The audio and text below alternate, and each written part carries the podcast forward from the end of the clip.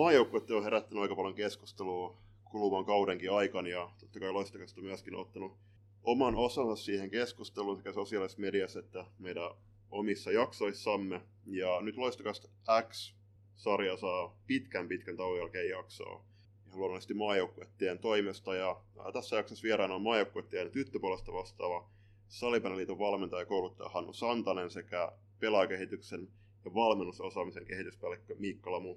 Oikein paljon tervetuloa loistakasti vieraksi. Kiitoksia, kiitoksia. Kiitos paljon. Ivo, pitääkö tässä vaiheessa kiittää siitä, että me saatiin tulla taas tänne vieraaksi, niin kuin edellisen kerran, kun oltiin silloin U19 maajoukkueen vieraana käymässä mm. Eerikkilässä. Mm. Mitäs herroilla on vuodenvaihde lähtenyt käyntiin?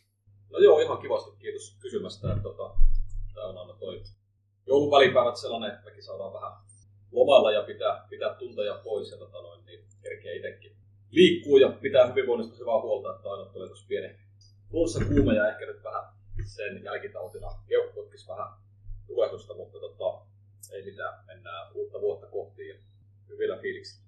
Joo, no mulla on tota, kevyt vuoden aloitus ollut, että tässä on tämmöinen kahdeksas päivä menossa Erkkilässä, että tässä on kaikki tyttöpuolen tapahtumat, että vielä huomenna, huomenna tuota päättyy tuo T14. Kerkis tuossa joulun ympärillä kyllä huilaa ja yritti vähän saada kiitokilometriä alle, että sillä, sillä kivasti. Kivat tapahtumat ja hyvä kautta vuoden aloitus, mutta ehkä tuossa loppuviikosta voi vähän huilata. Mm. Aika täysiä päiviä. Hiihdätkö perinteisellä vai vapaalla hiihtotyöllä? Uskataan sen verran, että mennään vapaalla. niin ei käy puusukset. Ei ole puusukset. Hei, tota, nyt on ollut T18 ja 16 ja tämän päättää nyt T14 ikäluokka, niin ää, miten summaisit yhteen nämä tapahtumat? Miten on mennyt?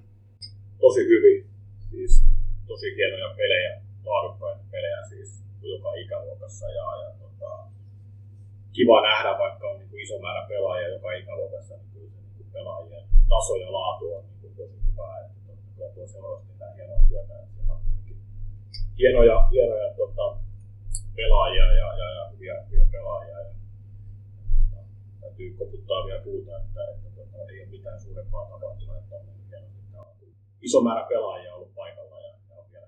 Meillä on yleensä aina tavoitteena ollut näissä vierasjaksoissa se, että me halutaan tietää vähän siitä vieraan lajitaustasta, niin saatte päättää, että kumpi herroista aloittaa, mutta kertokaapa vähän omaa salibändipolkua alusta tähän päivään, että millä tavalla se on kulkenut. Okei, joo. Tota, oma pelaajaura jäi harvittavan lyhyeksi. Tota, jossakin kohtaa 90-luvun alkupuolella alkoi ja tota noin, niin, siinä oikeastaan kakkoslajina tennis ollut päälaji pitkään tuonne 19, niin ja tota,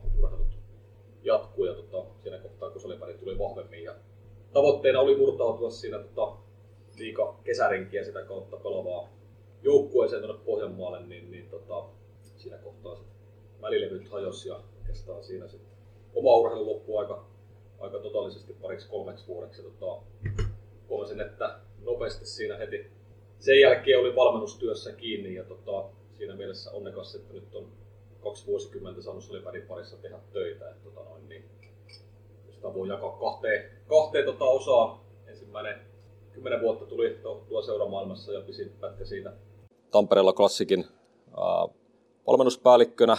Sitten siinä liikajoukkueen valmennustiimissä ja poikapuolella, poikapuolella sitten siinä pääsääntöisesti AB-junnujen valmennuksessa ja sitten piti lähteä tota, seuratoiminnasta ottaa vuoden happea ja olla vuosi Salipärin liitossa hommissa ja tässä on sitten toinen vuosikymmen ja vähän reippaampikin mennyt, mutta tota, peli kehittyy, laji kehittyy ja hienoja ihmisiä ympärillä, niin tota, voisi sanoa näin tässä kohtaa, että Joo, no, nopeastikin aika mennyt. Tota, itse pelasin junnuna ennen, ensin tota jalkapalloa ja jääkiekkoa ja sitten kun jääkiekossa ei enää rahkeet riittänyt, niin sitten uusi nousukas laji silloin 90-luvun puolessa välissä salibändiin ja sitten siellä Ilveksessä pelasin junnu, junnuputken läpi, eli tota A-junnujen loppuun saakka.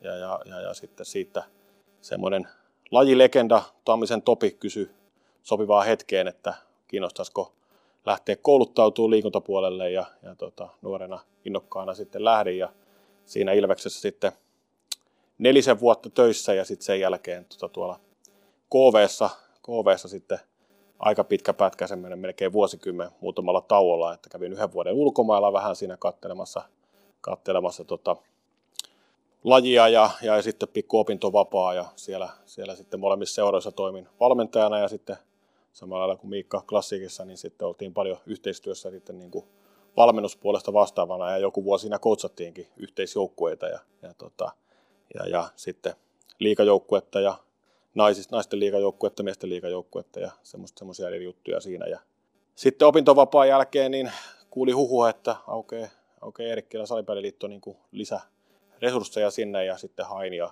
ja tuli valituksi 2017 ja sitten tässä on oltu kohta seitsemän vuotta näissä pesteissä, että sitten tyttöpuolesta vastaavana ollut ja, ja, ja koulutusta ja mitä tässä nyt kaikkea on tehtykin, aika paljon kaiken näköistä. Siinä lyhykäisyydessä. Ei ole vielä Eerikkilä ruvennut maistua. Ei ole vielä ruvennut maistua puuta kummallekaan. No ei ole kyllä, että tota noin, niin, tämä on jotenkin, aina kun tänne tulee, niin tota, tietää, että täällä ollaan niin kuin pelin ja valmennuksen ytimessä. Et omalla tavalla, hyvällä tavalla tämä on sellainen kupla sulkeutua, uppoutua salibändiin ja tota, toisaalta sitten se hyvinvointi kuuluu meidän arvoihin niin kootseilla kuin pelaajillakin ja palottavia jaksoja tarvitaan ja sitten tota, me ollaan nyt nykyisen tiimin kanssa aika hyvin pystytty työt rytmittää, että meillä on täällä ihan tiukkoja settejä niin kuin Hannulla tämä alkuvuosi, mutta tota, tavoitteena on sitten, että vähän pääsee näistä hommista irti ja tekee valmistelutyötä ja sitten koulutustyötä muualla ja sillä tavalla vuosikello on saada, saada niin kuin optimaalisesti tapahtumia ja suunnittelutyötä ja sitten vähän kenttätyötä muuallakin. Että, tota, Joo, voin kompata. Tällä hetkellä Toki ehkä tällä hetkellä ei tunnu kauhean hyvälle, mutta ehkä sitten taas ensi viikolla tuntuu jo paremmalta. Toisaalta nyt on erittäin hienot talvikelit. Ei ole mun juttu. Sulla on aika hieno avanto, niin ei. Sannokaa nyt tästä. Julppa kovasti väitti tuossa viimeksi, kun käytiin lauantaina, että hän menee tänään avantoon. Mm. Saa nähdä, että mikä on todennäköisyys.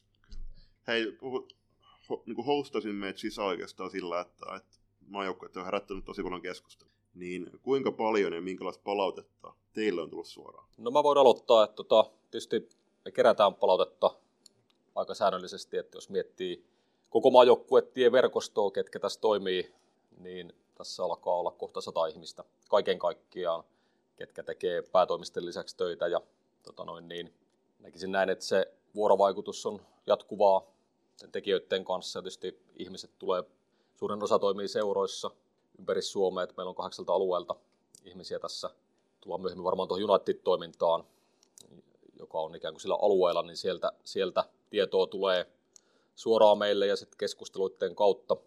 Ja tota noin, niin sen lisäksi on yhteistyöseurat ja heidän kanssaan edetään kahden vuoden sykleissä ja tota, sanoa näin, että niin kuin aika tiukastikin on valmisteltu aina sitä se, niin kuin seuraavaa kaksivuotiskautta sen meneillä olevan toimintakauden aikana ja, ja tota, siinä tulee paljon, paljon niin kuin näkökulmia, mitkä toimii, mitkä vaatii kehitystä. Voisiko sanoa, että niin kuin sisäinen prosessi on jatkuvasti käynnissä.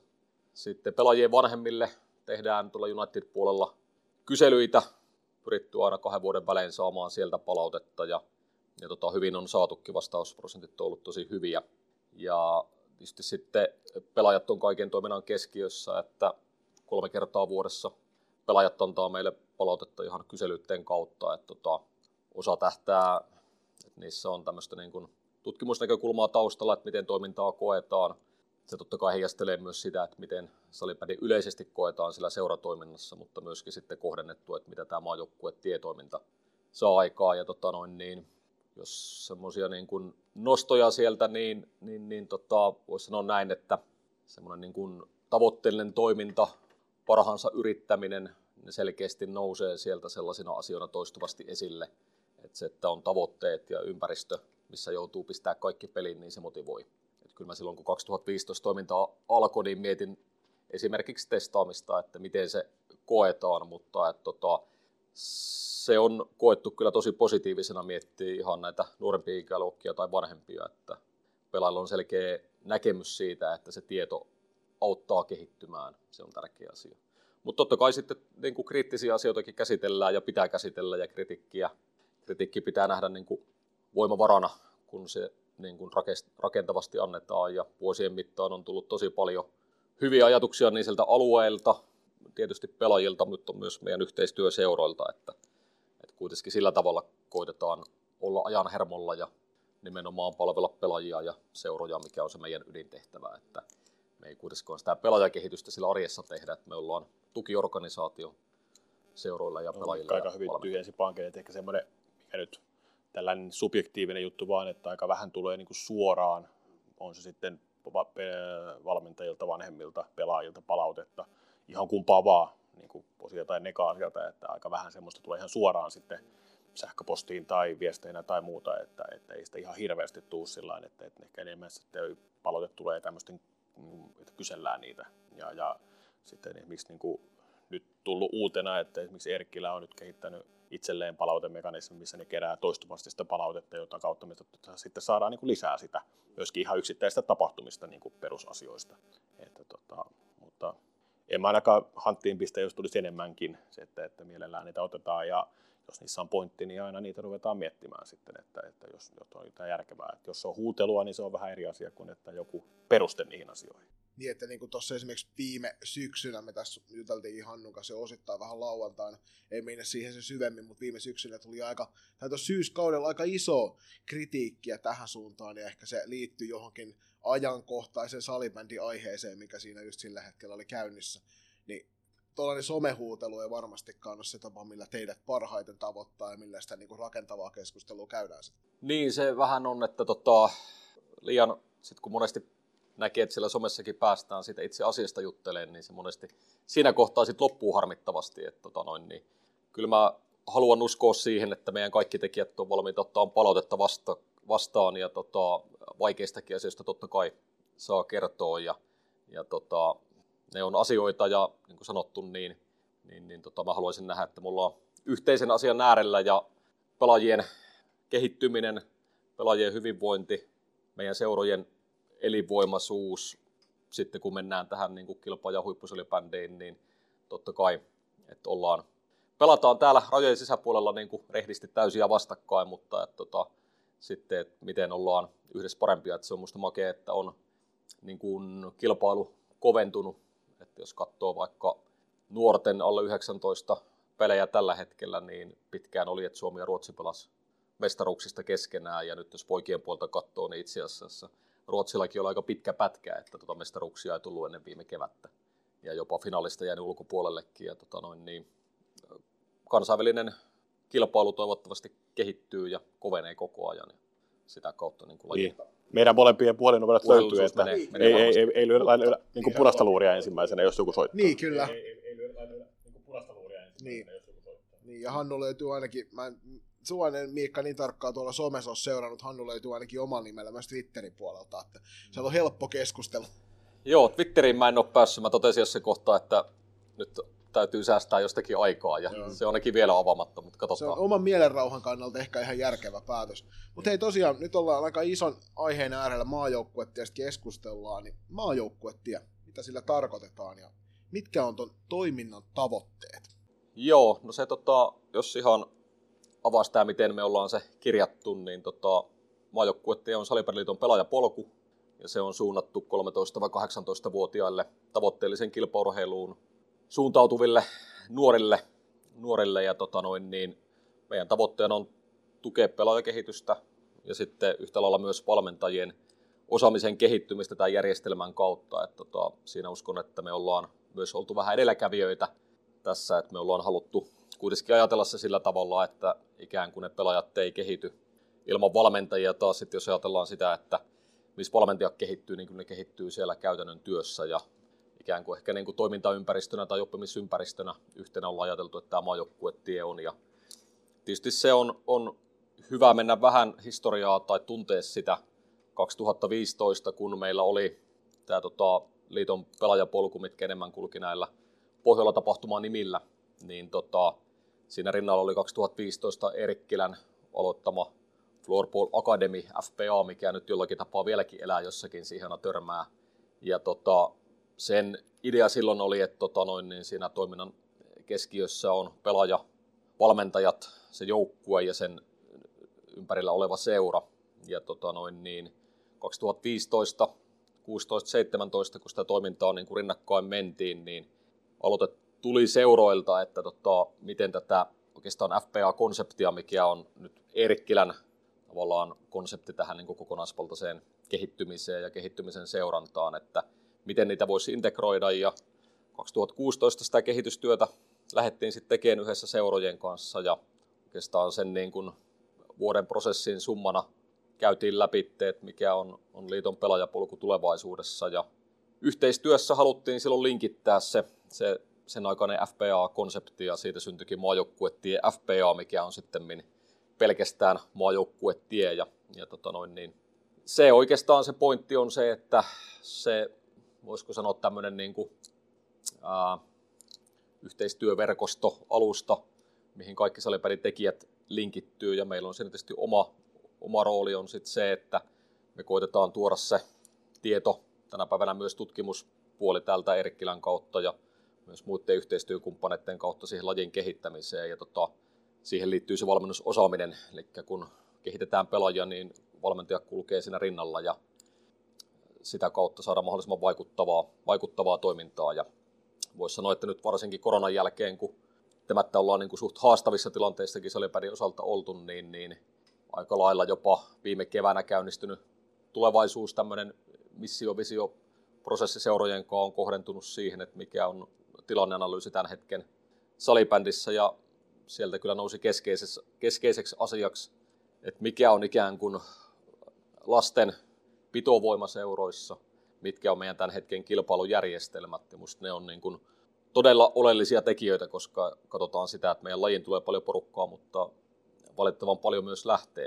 Että kyllä meidän niin kuin yhdessä pitää miettiä sitä, että minkälainen ympäristö me luodaan ja mikä on se progressio siellä seuratoiminnan sisällä, että lapset kiinnittyy ja se kiinnittyminen edellyttää sitä lajirakkautta ja siinä tietysti me aikuiset ja valmentajat ollaan ihan älyttömän tärkeässä roolissa. Että tota, tästä voisi hyvinkin puhua tosi pitkään, mutta ehkä mä nyt keskeytän tähän, mutta että tota, sitä, että yhdessä tehdään asioita seurojen kanssa. Että tota, mä en usko siihen, että liitto ei voi mitenkään olla ikään kuin johtamassa sitä jostakin eri asemasta sitä pelaajakehitystä tai valmentajakehitystä, vaan kyllä se pitää niin kuin yhteistyössä tehdä. Ja tietysti meidän pitää niin kuin miettiä, hankkia resursseja, tietoa ja siirtää se käytännön tekemiseksi. Että se on ehkä, se ehkä, ehkä mä voin sen verran vielä sanoa, että ajatus niin kuin vielä ehkä niin sellainen kiteytys, että siinä on niin kuin pelaajapolku, valmentajakoulutus ja maajoukkuetoiminta. Niitä haluttu synkronoida yhteen, mikä ei niin kuin ihan joka lajissa ole toteutunut. Ja se on se niin kuin yksi lähtökohta, missä on haluttu, niin kuin, että esimerkiksi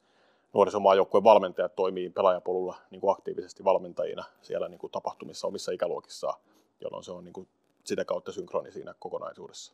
Ja niin kuin sanoin, että tosissaan se ehkä se, niin kuin, mikä ei kovin herkästi aukea, on se, että se 2015, kun lähdettiin liikkeelle, me valittiin yhteistyöseuroja ja niin sanottu liiton United-toiminta oli huomattavasti kevyempää silloin, mutta tota, koronan jälkeen 2021 siitä tuli oikeastaan kritiikkiä aika paljonkin, että tosi pienet pelaajamäärät pääsi varsinkin poikien puolella niihin United-joukkueisiin ja koettiin, että siitä tuli salaseura.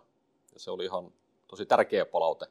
Ja nyt meillä kuitenkin sitten sieltä 13 ikävaiheesta niin kahdeksalla alueella pyörii alueleiritys, siihenkin varmaan tullaan myöhemmin, mutta sitä kautta sitten pelaajat näihin Eerikkilän tapahtumiin. Ja sama tytöissä, että ne alueelliset tapahtumat, niiden kautta tullaan tänne, jolloin se pari tuhatta pelaajaa käy Eerikkiläs niin kuin vuosittain, niin, niin tota, voisi sanoa, että siihen tuplat sitten vielä lähes on siellä alueella mukana, että kuitenkin monesti liiton pelaajapolku ja valmennusjärjestelmiä mietitään, että ne on karsintajärjestelmiä.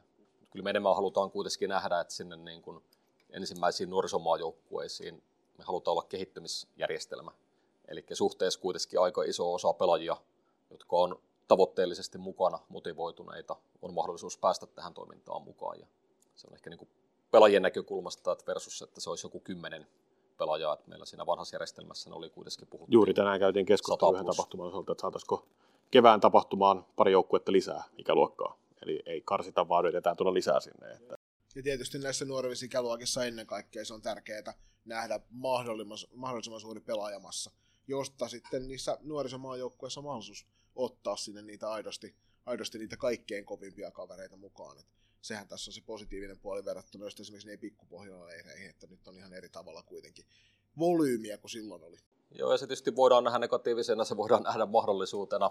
Me enemmän halutaan nyt kuitenkin ikävaiheen huomioiden ikään kuin tarjota mahdollisuuksia ja, ja tota noin niin, äh, sitten tietysti sen verran tuossa Twitteriäkin seurasin ja viestiä sain niin kuin kriittistä palautetta, mitä totta kai pitää tutkia, että, tota, että kuinka nuorena on niin kuin tärkeää aloittaa tämmöinen tavoitteellinen toiminta ja vaikka tapahtumat täällä. Ja tietysti nämä on kaikki vapaaehtoisia ja yksikään maajoukkue tietapahtuma ei estä sitä, että ei voisi tulevaisuudessa tulla valituksi maajoukkueeseen. Et se on niin kuin hyvä tuoda esille. Ja, ja tota noin, niin silloin kun mä 2010 tullut Salipeliliittoon hommiin, niin aika paljon tuli kritiikkiä siitä, että miten on liian löyhä järjestelmä, että me ei tueta huippusalibändiin niin kuin orientoitumista. Ja jokainen ymmärtää sen, että 13-vuotiaiden, 14-vuotiaiden, ehkä 15-vuotiaiden osalta ei tarvitse vielä puhua huippusalibändistä eikä pidäkään, kun puhutaan aikuisten pelaamisesta ja kilpailusta.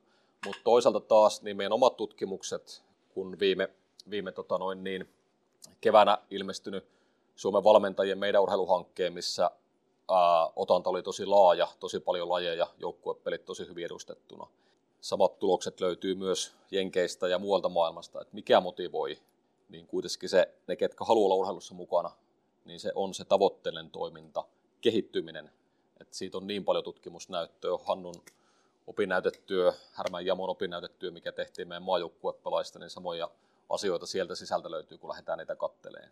Ja sinänsä totta kai sitten varmaan tulee se, että no, mitkä on kustannukset tälle toiminnalle, mutta että tota, voidaan niihin sitten ennenkin huomasin, että ajolistassa oli, niin tulla tarke, tarkemmin myöhemmin, mutta toisaalta taas niin kuin sanottu, että kaikki on vapaaehtoista, seurat, ketä hakeutuu, niin varmasti on käyty myöskin talouden näkökulmasta niitä keskusteluita ja koko ajan meidän pitää miettiä silleen, että se ikään kuin vaikuttavuus kustannukset on niin kuin järkeviä ja, ja, ja voin sanoa, että tuossa koronan jälkeen ja alkava energiakriisi, kun tälle toimintakaudelle lähdettiin, niin tosi kriittisesti katsottiin ja ne ei ole tuolta isoista otsikoista tullut esille, mutta esimerkiksi tapahtumien määrää on täällä nuoremmissa ikäluokissa vähennetty. Sanoitte tuossa aiemmin, että se United-toiminta herätti tietynlaista kritiikkiä yhdessä kohtaa, niin miten kun 2015 on alkanut toiminta tai 2016, niin miten, miten seurakenttä on ottanut vastaan tämän, tämän maajoukkueiden toiminnan?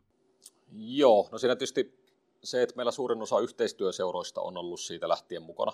Ne on tietysti suurempia seuroja ja mä ymmärrän senkin, että se saattaa sekin näyttää, että kun samat seurat on vuodesta toiseen, että se herättää ehkä sitten, että kuinka avointa toiminta on, mutta meillä on haku aina kahden vuoden välein ja kaikki hakemukset käsitellään ja siinä on tietty pisteytyskriteeristö ja varmasti se, että paljonko seurassa on päätoimisuutta, määrittelee aika pitkälle sitä, että onko tämä niin järkevä paikka olla yhteistyöseurana mukana.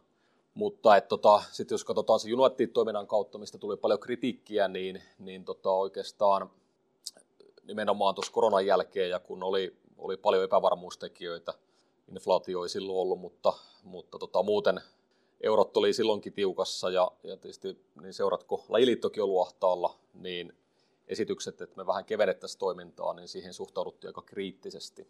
Ja, ja tota, nyt sillä tavalla jos nähdä positiivisena, että kuitenkin koettiin, että toiminnalla on merkitystä. Ja toiminnalla on merkitystä sinne alueille, että niiden alueellisten ihmisten kautta sinne on muodostunut omia verkostoja, ne tapaa niitä alueellisia seuraihmisiä. Ja tota, sitä kautta uskon, että se semmoinen niin kuin verkosto, sitä kautta tiedon jakaminen, osaamisen kehittäminen on mennyt eteenpäin. Ja, ja tota, ehkä vähän sama kuin pelaajilla, että kun huomaa kehittyvänsä se innostaa, niin mä uskon, että valmentajilla, uskon, että kukaan ei tee tätä rahan takia, ketkä tässä meidän valmennustyössä on mukana. Mutta varmasti, ja mikä kyselyistäkin on tullut, niin se semmoinen niin kuin sisäinen motivaatio ja se palkitsevuus tulee siitä ihmisistä ja siitä kasvavasta osaamisesta taas siihen niin kuin valmennustehtävään, niin tota, on, on ollut selkeästi sellaisia positiivisia asioita ja, ja sitä alueellista toimintaa ei haluttu lähteä karsiin, vaan niillä alueellisilla erityksillä on nähty, nähty merkitystä. Ja tota, ehkä semmoinen oma syksyn highlight oli se, että oli P12-turnaus, ja ne taisi olla Kouvolan susien poikia, ja tavoitteen asettelu, pelaajakoulutus, ja mitä ne pojat piti tavoitteena tulevaisuuteen oli päästä Kaakkois-Suomen aluejoukkueeseen. Musta se niin kertoi sen, mä en ole omassa maailmassa miettinyt, että se nyt on se suurin tavoite vielä, mutta että se oli, he nosti sen niin kuin esille, niin musta siellä niin kuin Kaakossa terveisiä sinne on tehty asioita todella hyvin ja muuallakin, että tavallaan se niin kuin sellainen imu on saatu siihen. Vielä kun saataisiin Kaakkois-Suomeen muutama tyttöjoukkue lisää, niin oltaisiin tyytyväisiä. Vanha, vanhat kotikonnut, niin aika hiljaiselta näyttää. Joo, ei siellä tietysti poissakaan ruuhkaa ole. Mutta... Tuossa oli aika hyvin vastasit, meillä oli kysymyksenä, että, että miten tämä toiminta on kehittynyt vuosien varrella, ja siihen tuli hyvät vastaukset, ja hypätään saman tien seuraavaan. Hannu, tätä meille vähän alustikin jo lauantai, mutta toi maajoukkuetien nimi, niin sehän on aika mielenkiintoinen. Se herättää välittömästi jonkinnäköisiä yht- mieleyhtymiä siihen, että, että tästä tavallaan valmistutaan suoraan maajoukkueisiin. Mutta niin kuin esimerkiksi nyt T16-puolella oli se melkein puolitoista sataa pelaajaa tuossa, niin eihän missään tapauksessa sellaista määrää väkeä voi vaan niin tunkea noihin maajoukkueisiin mukaan. Niin miten te koette, että tuo maajoukkueen tien nimi toimii?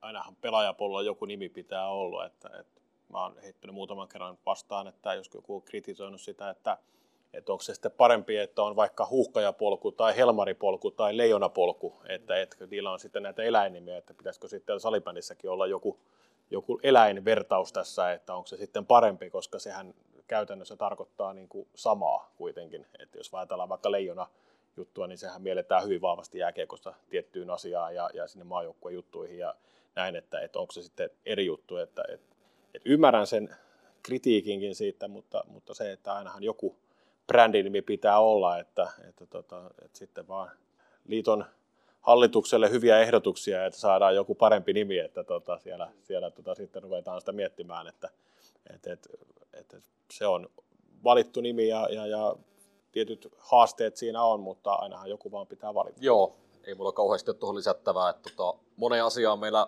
on vaikutusta Hannu ja meidän tiimin kanssa, mutta tähän ei.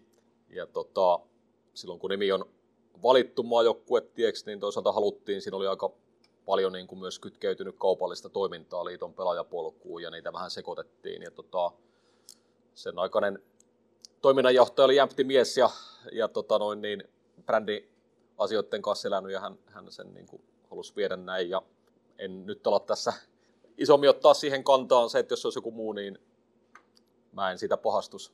Ja sitäkin on kyllä pohdittu, että pitäisikö se olla sitten jossakin kohtaa niin kuin nuoremmissa vähän jotenkin erottuva.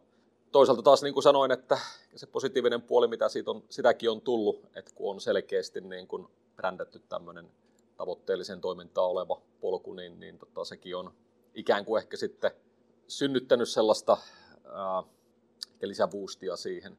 Mutta se on tietysti, se on, haluan tuoda nyt tämä viesti ehkä vanhemmille, ketkä podcastia lukee, tai miksei seurajohtajille, ketkä kommunikoi vanhempien kanssa, että se, että valitaan tytöt 14, pojat 13, 14, 15, 16 maajoukkuetietapahtumaan, niin, niin tota, ei se tietysti ole lupaus vielä maajoukkueesta.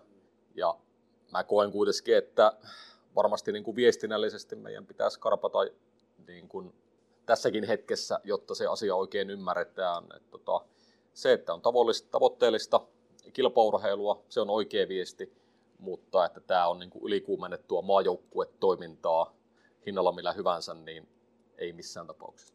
Niin ja siis positiivista tässä on se, että johtuen tästä isosta nimenkirjoituksesta, niin tähän on herättänyt paljon mielenkiintoa. Ja ainahan se on parempi jäädä ihmisten mieleen jostain syystä. Ja jos toi on se syy, että ollaan ihmisten huulilla koko ajan, niin se on positiivinen asia. Mä luulen, että raskainta tämä on meille löytää se caps lock joka kerta Mutta ehkä tuohon vielä toinen puoli sitten taas, että jos, jos tulee valituksi, mutta taas, että jos ei tule valituksi, niin sekään ei tarkoita myöskään sitä, että jää niin kuin ulos, että se on siinä kohtaa niin kuin menetetty tapaus. Tai jos joutuu jäämään loukkaantumisen tai vaikka sairastumisen takia pois tapahtumalle, se ei tarkoita sitä, että ei tule enää ikinä valituksi tänne. Et se on niin kuin myöskin se muistettava, että, että eihän niin inhimilliset syyt, niin eihän sille voi, niin kuin, ja joskus on vaikka vanhemmat tehnyt valinnan, että lähdetään vaikka joulun välipäinä vaikka reissuun, että kun on vaikka tyttöjen tapahtuma, niin sekin saattaa, eihän se tyt, niin kuin pelaaja pysty siihen vaikuttaa millään tavalla, vaikka kuinka haluaisi, niin vanhemmat on tehnyt päätöksen, että nyt lähdetään vaikka Taimaassa käymään. Mm. Ja huonolla säkällä saat kolme peräkkäistä kertaa kipeä Kyllä, sieltä että näille kun ei voi mitään. Juuri näin. Ja sitten on myöskin niitä, jotka on siellä hyvin myöhässä vaiheessa tullut mukaan ja saattaa olla sitten ihan vaikka kisajoukkueessa saakka vaikka junnu, junnu kisoissa. Tähän muuten Julppa tätä pohti tuossa, että mitäs noin ulkomailla asuvat suomalaiset, niin kuin esimerkiksi Nova Vetäläinen Lindgren, niin hän ei varmaan hirveän monta maajoukkuetien-tapahtumaa käynyt. No ei ole käynyt, että nyt olisi tammikuussa kyllä tullut, mutta kun tuo Ruotsin sarjaohjelma ei kyllä myöntänyt meille sitä mahdollisuutta. Niin, niin toisaalta sielläkin on ongelmia tämän kanssa. että ei, ei, ei pystynyt, pystynyt, siellä oli jotain kapinpeliä ja jotain liikapeliä oli tuohon samaan ajankohtaan, niin täytyy sanoa Novalle, että ehkä sun täytyy hoitaa nuo omat pelit ennemmin kuin tulet olla paikalla. Että oli kyllä tulossa mielellään, mutta, mutta ei, ei tällä kertaa. Että se on tietenkin aina spesiaalikeissejä, että on meillä täällä, täällä käynyt ihan koviakin poikapelaajiakin, jotka on valinnut sitten ehkä jonkun muun maajoukkueen myöhemmin. Mutta tota... Joo, joo, osaan tota lukea rivien välistä, hän viittaa. Tähän maajoukkueiden ja vuosikelloon, nyt eletään tammikuuta, niin miten se vuosikello rakentuu? Jos lähdetään niin kuin meidän näkökulmasta vuosikellon alusta liikkeelle, eli käytännössä siitä keväästä, huhti-toukokuusta, niin jos ajatellaan vaikka T14 osalta, niin siellä on alueleiri, mikä, mikä järjestetään me, niin kuin tyttöpuolella seitsemällä alueella viimeistään kuukautta ennen sitä valtakunnallista tapahtumaa. Ja sen jälkeen, kun se alueleiri on järjestetty, toki sitä ennen maajoukkuettien valmentajat on pyytänyt alueen, alueen valmentajilta niin kuin ehdotuksia tapahtumaa, ja, ja, ja sitten sen jälkeen niin valmentajat teemme, niin tekee yhteistyössä sitten valinnat valtakunnalliseen tapahtumaan, joka on sitten touko-kesäkuussa, nyt esimerkiksi tulee tällä, tällä vuonna niin kesäkuussa. No sitten sen jälkeen on, on sitten toinen tapahtuma, on sitten elo-syyskuussa, eli, ja, ja, ja sitten sen jälkeen niin toinen alueleiri 14 ja, ja 16 ensimmäinen alueleiri sitten siinä lokakuun-joulukuun väliajalla kuukautta ennen näitä tammikuun tapahtumia ja sitten tammikuussa kolmas valtakunnallinen tapahtuma, että se käytännössä menee näin. Samaten 16-18, niin niillä on kolme tapahtumaa samoissa sloteissa. Et 14 on tällä hetkellä tytöissä pari alueleiriä ja 16 yksi, ja todennäköisesti tässä nyt ensimmäinen pilotti tehdään nyt tänä tulevana vuonna niin, että, että yhdellä alueella 16 tulee myöskin kevälle alueleiri, että se oli sen alueen oma halu, että sinne tulee myöskin sinne alueleiriä. Ja, ja se on niin 1-2 alueleiriä, 18 niitä ei enää järjestetä sattuneesta syystä, mutta, tota, mutta se niin kuin valtakunnallisten tapahtumien sykli noudattelee tuota samaa, samaa tuossa. On niin kuin meidän alun niin kuin tapahtumien näkökulmasta totta kai sitten sinne väliin liittyy monta monituista asiaa maajoukkuettien valmentajien toimesta, mutta, mutta tapahtumat on käytännössä noin. Toi on kiva kuulla, että sinne on tulossa myöskin niin kuin ainakin jollekin alueelle jo se toinen keväälle se alueleiri, koska niitä on pyydelty. Niitä on, niin kuin, siitä on ollut paljon keskustelua, että mitä halutaan. Se on kalenterikysymys monessa alueessa, että sitten mikä se on se, mikä se, on se juttu siinä, että tota, et, et, ne on mahdollista järjestää jokaisellakin alueella, mutta sitten siinä on, tulee se kalenteri aika lailla vastaan ja sitten kaikki sm jutut ja muut, niin se ei oikein ole mahdollista sitten siellä, että, että tota se, kato, pitää katsoa tapauskohtaisesti. Joo, poikien puolella hyvin pitkälle sama logiikka on tuossa, että on ne Erkkilän tapahtumat kevät, syksy ja sitten tämä tammikuu, niin sanottu Winter Cup-aika, ja tota noin niin 13-14 ikävaiheessa pari alueleiriä, 15 vaiheessa yksi.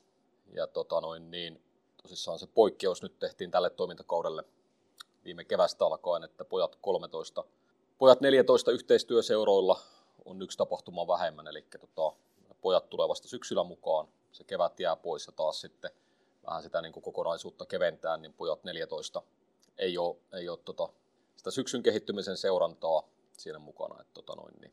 Sitten pojat 19, että siinä on kuitenkin jo ne pelaajat jakautuu useampiin sarjoihin ja siinä tämä kalenteri tulee, niin on se yksi tapahtuma vaan siellä keväällä, että tota, sitten se menee siitä kohti maajoukkuetta, mutta tota, voisi sanoa näin, että on niin kuin alueellista ja Erkkilän kalenteria, niin siinäkin oikeastaan se jatkuva vuoropuhelu niin alueiden kaskuseurojen kanssa, niin miten suhteessa kilpailukalenteria ei ole ihan helppoa taiteilua ollut nyt tämä niin kuin korona-aika ja pari vuotta sen jälkeen, kun kilpailukausi oli hyvin, hyvin rikkonainen, että voisi sanoa, että ehkä tälle syksylle päästiin nyt pitkästä aikaa semmoiseen niin kuin normaali, normaali rytmiin sen kautta, että suunnittelu oli, tai pystyttiin pysymään niissä suunnitelmissa, mitä oltiin vuosi tai puolitoista aikaisemmin tehty. Että, mutta tota, ei myöskään olla niin kuin kiinni siinä vuosikellossa, että jos on riittäviä perusteita, mikä taas tukee sitä niin kuin seuroja, seurojen arkea ja pelaajien arkea, niin tota, halutaan sit, sen mukaan sitten elää. Mutta totta kai kilpailukalenteri on aika keskeinen osa siinä, että se kokonaiskuormitus ja toisaalta taas täytyy myös yrittää huomioida kustannukset siinäkin. Että tota, meillä on joitakin vuosia, missä yhdelle kuukaudelle kasaantui vähän liian isot kustannukset silloin, kun vanhoja karsintoja pelattiin. Ja se, jos kolmasosa kausimaksusta kasaantuu elokuulle, niin ei kiva. Kolmen lapsen isänä sen tiedän. Vähän nihkeä tulla kesälomalta suoraan, suoraan sitten tuota maksupäihteiden ääreen. Ähm, sitten ennen kuin mennään kuulijoiden kysymyksiin tähän yleisaiheeseen liittyen, niin tämä maajoukkueiden kalenteri on herättänyt myöskin keskustelua. Ja kauden keskellä järjestettävät turnaukset, kuten nyt ju- juuri päättynyt Stubrettokaap ja HFC ja tosi monet seurat väliin, koska samaan aikaan täällä pelaajia on täällä Erikkelässä, niin miten te vastaatte tähän kritiikkiin? No mä voin sen verran sanoa, kun tähän liittyy nyt tyttöjen puoleen, koska tytöthän on tässä aina alkuvuodesta, niin ää, jos ajatellaan vaikka niin kuin pitkän aikaa on ollut se jo, että, että kun kilpailupuolen kanssa sitä järjestelmä, niin kuin kalenteria katsotaan ja, ja tytöillä on se, se juttu, että todella monet pelaajat pelaavat useampaa sarjaa, siis kahta jopa kolmea sarjaa, joka tarkoittaa sitä, että jos, jos meillä on jonkun ikäluokan tapahtuma Erkkilässä, niin se tarkoittaa aika monen sarjan niin kuin laittaa, säppiin laittamista siinä kohdassa. Ja jos me halutaan ne pelaajat talven aikana tämän niin kuin, tapahtumaan, niin silloin se on niin kuin, mietittävä niin, että, että milloin me pystytään se tekemään. Eli käytännössä ne kaikki tapahtumat on oltava niin kuin yhtä aikaa per, niin kuin lainausmerkeissä, vaikka peräkkäin. Ja, ja silloin kilpailusektorin selkeä viesti on ollut se, että jos tämmöisiä tehdään, niin silloin se on tämä vuoden alku ainoa vaihtoehto. Voin itsekin henkilökohtaisesti sanoa, että ihan mielellään olisin ekan viikon tammikuusta vielä vaikka vapailla tai kotona tai jotain, mutta, mutta se on mikä se on niin tällä hetkellä. Ja jos ajatellaan vaikka 18 ikäluokkaa täällä, mikä oli tapahtuma, täällä oli kumminkin 05-07 pelaajia, niin se tarkoittaa käytännössä sitä, että siellä on naisten liika, naisten divari, T21, T18, kaikki nämä niin pitää olla säpissä, jotta ne voi pelata täällä, koska ne pelaa niissä kaikissa sarjoissa. Ja jos me joku niistä jätetään auki, niin silloin tulee sanomista. Tämä on, tämä on yksinkertainen syy siinä, että miksi se on. Ja ymmärrän sen, itsekin on vaikka Sturvettakapissa useamman kerran käynyt joskus, niin onhan se hieno juttu, mutta se on se, että meidän on pakko, jos me näitä jotain tehdä, niin se on ainoa vaihtoehto. Joo, kyllä me sitä, niin kuin, näitä asioita ollaan pohdittu ja totta kai ne tulee seuroilta esille. Ja tota, kun kompromisseja pitää tehdä, niin ihan on hyvin tuon tyttöjen esimerkin ja joku seura näkee, että se on huono asia, joku on nähnyt sitten, että nämä tammikuun tapahtumat on ikään kuin vaihtoehto niille turnauksille, että tämä on selkeästi jakanut, jakanut mielipiteitä ja toki jos kokonaisuutta miettii, niin pieni määrä siitä pelaajista nyt tällä hetkellä ne tulee ihan päällekkäin, mutta tota, varmasti siinä sitten myöskin taas tullaan tähän talouteen, niin siitä näkökulmasta on, on valintoja sitten ehkä jouduttu tekemään, että tota noin, niin pyritään huomioimaan, mutta ehkä, ehkä nyt tässä kohtaa sitten ollaan pyritty ja ollaankin keskusteltu esimerkiksi Suomen suurimpien turnausten kanssa, että ne saataisiin toteutettua. Ainakin me ollaan aina avoimesti niin pitkälle kerrottu meidän tapahtuma kohdat tänne, että ne ei sitten niin kuin riitelisi keskenään. Ja sama haastehan on toukokuussa, että siellä on kumminkin monia turnauksia, mitä, mitä järjestetään, ja sitten meillä on kumminkin toukokuun iso, iso tapahtumakuukausi taas täällä. Et, et aina siihen joku osuu ja, ja sitten siinä on niin monta monessa siinä kalenterin rakentamisessa, kun niitä mietitään. Miikka on niissä vielä enemmän kiinni, niin en, en yhtään kadehdi sitä, kun joutuu katsoa Erkkilän varaustilannetta ja meidän juttuja ja monta monessa, niin ei ole, ei ole helppo niin kuin yhtälö, vaikka sitä yritetään ennakoida monta vuotta eteenpäin. Niin on siinä joku syy, minkä takia ne turnauksetkin järjestetään just nimenomaan niinä viikonloppuina tai niinä hetkinä. Et kun se on ollut se vaihe siellä sarjaohjelmassa, mihin on voitu pistää näitä ja nyt kun siellä on sitten kilpailua, niin sitten enemmän niin se ymmärtää. Että... Mutta esimerkiksi meidän kohdalla niin jäi HFC välistä ihan puhtaasti, että meitä sattuu olemaan omasta joukkueesta, niin puolet jengistä oli täällä joko T16 tai T14 maajoukkuet tiellä, niin siinä, että lähes sitten kun osa on vielä joululomilla tai jossain muualla, niin et lähde sitten kyllä enää mitään ylimääräistä tekemään. Mutta toisaalta niin likoille oli ainakin jotain muutakin tekemistä kuin vain ne perusharjoitukset. Joo, ja me, tietysti, me ei haluta niin vastakkainasettelua tietoisesti asettaa, mutta on se tietty aikaikkuna, ja sitten kuitenkin se sarjatoiminta siinä kohtaa, niin uskon, että se ajaa meidän kaikkien Kyllä. maailmassa edelleen, että tota, se tuo sen tietyn viitekehyksen, että se, että sarja kestää pitkälle kevääseen, siihenkin on nähty pointteja, että se niin kun, ei, sarjakausi ei ole liian lyhyt, mutta se, tästä näkökulmasta se tuo sitten ahtautta tähän niin kuin, turnauskalenteri ja sitten näihin meidän tapahtumiin täällä. Niin ja siis toisaalta vaikka just joulu, tammikuu ja sitten toukokuussa, niin turnauksen päällekkäin maajoukkuiden toiminnan kanssa, niin onhan niitä turnauksia kuitenkin vaikka kesä- ja heinäkuussa myöskin, milloin joukkueet voi lähteä niihin. Että se on, tietty siis niin kuin puhuit, niitä on asioiden kanssa niin kuin kompromissien tekemistä.